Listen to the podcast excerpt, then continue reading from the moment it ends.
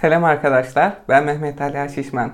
Girişimci hikayelerinde bu bölümde konuğumuz uluslararası bir iş insanı olan yatırımcı, bir yazar Grant Cardone.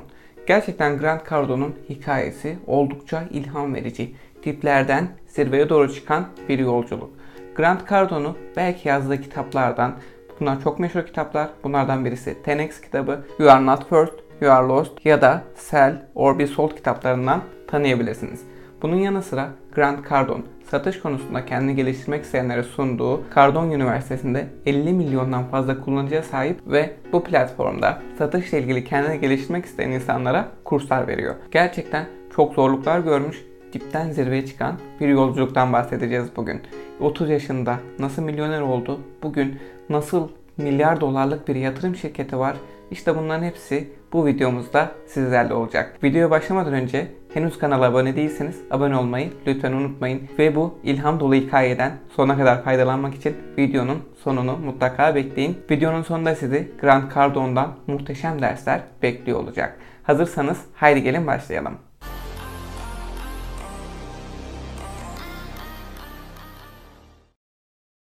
Grant Cardone, Louisiana eyaletinde Lake Charles adlı küçük bir kasabada büyüdü. O ve ikiz kardeşi 5 çocuktan en küçüğüydü. Cardone 10 yaşındayken babasını kaybetti ve annesi 5 çocuğuna tek başına eğitimsiz ve iş tecrübesi olmadan desteklemek zorunda kaldı. Grant'ın büyümesi için çok zayıf beklentilere yol açan bir kombinasyondu.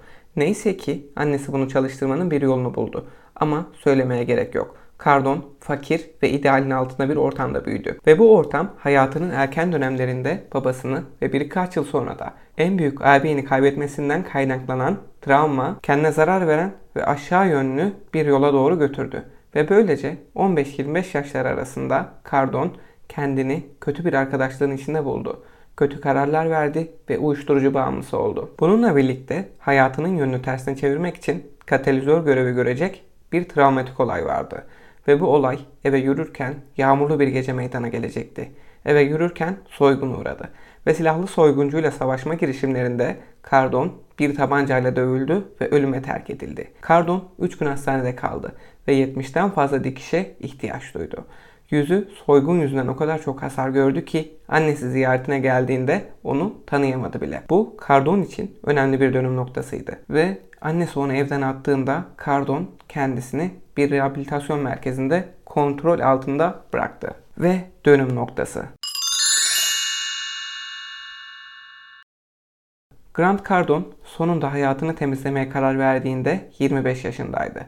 Rehabilitasyondan çıktıktan sonra Cardone potansiyelinin peşinden koşarak ayık bir hayat yaşamaya karar verdi. Ve o sırada kendini bir ezik gibi hissetmesine rağmen derinliklerinde hayatıyla daha fazlasını yapmak zorunda olduğunu biliyordu. Bu nedenle rehabilitasyondan çıktıktan sonra hayatındaki tüm olumsuz etkileri kesti. Uyuşturucu bağımlısı arkadaşların etrafında takılmayı bıraktı. Düşmanlarından uzak durdu ve geçmişte onu uyuşturucuların rahatlığına geri dönmesine neden olan tüm olumsuz etkiler ve ortamlardan uzaklaştı. Ve mücadele kısmı.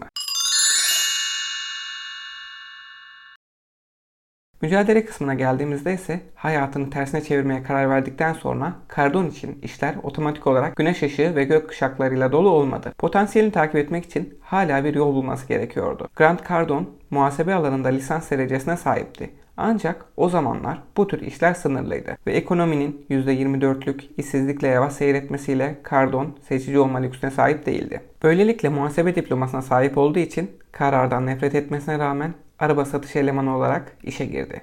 Ancak erkenden annesinin aldığı bazı tavsiyeleri kendi durumuna uyguladı ve tavsiye şuydu.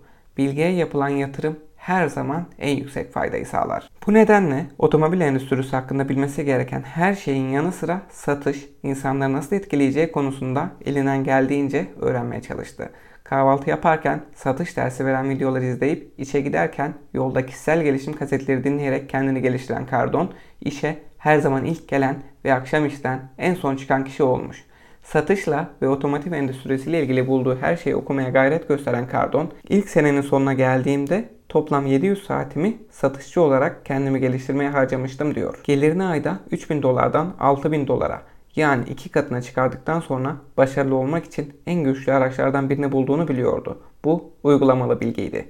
Ve bu çaba ve bilgiye yapılan yatırım sayesinde Cardone sonunda ülkedeki en iyi otomobil satıcılarından birisi haline geldi. Grant Cardone'un sektördeki başarı iyice büyümeye başladı. Ancak sonunda bir şirketin sahibine başka bir satış görevlisinin ondan çaldığını söyleyerek doğru şeyi yapmaya çalıştıktan sonra kovuldu.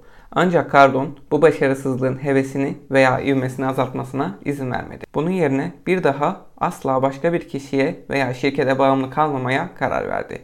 Bu nedenle kendi satış danışmanlığı işini kurdu ve satış stratejilerini ülke çapında agresif bir şekilde satmaya başladı. Ve kısa bir süre sonra Cardone kendi kendini yetiştirmiş bir adam olarak kendine bir yol açtı. Grant Cardone'un işi büyüdü ve işleri o kadar iyi gidiyordu ki sonunda 30 yaşında bir milyoner oldu. Ancak işletmeleri geri elde ettiği için milyoner olmadı. Hiç kimse bir geliri veya işi olduğu için otomatik olarak milyoner olmaz.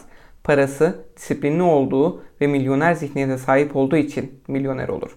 Esasen kazandığı işlerden kendisine her ödeme yaptığında hemen ardından kendisini iflas etmiş olarak kabul ederdi. Çünkü tüm fazladan parasını yatırımlar için özellikle de gayrimenkul şeklinde peşinatlara yatırırdı. Cardon varlıkları 1 milyon doları aşana kadar bunu yıllarca yapacaktı ve bugüne kadar kullandığı aynı basit süreçtir. Bu yatırım girişimlerinde yaklaşık 1 milyar dolar elde etmesine yardımcı oldu.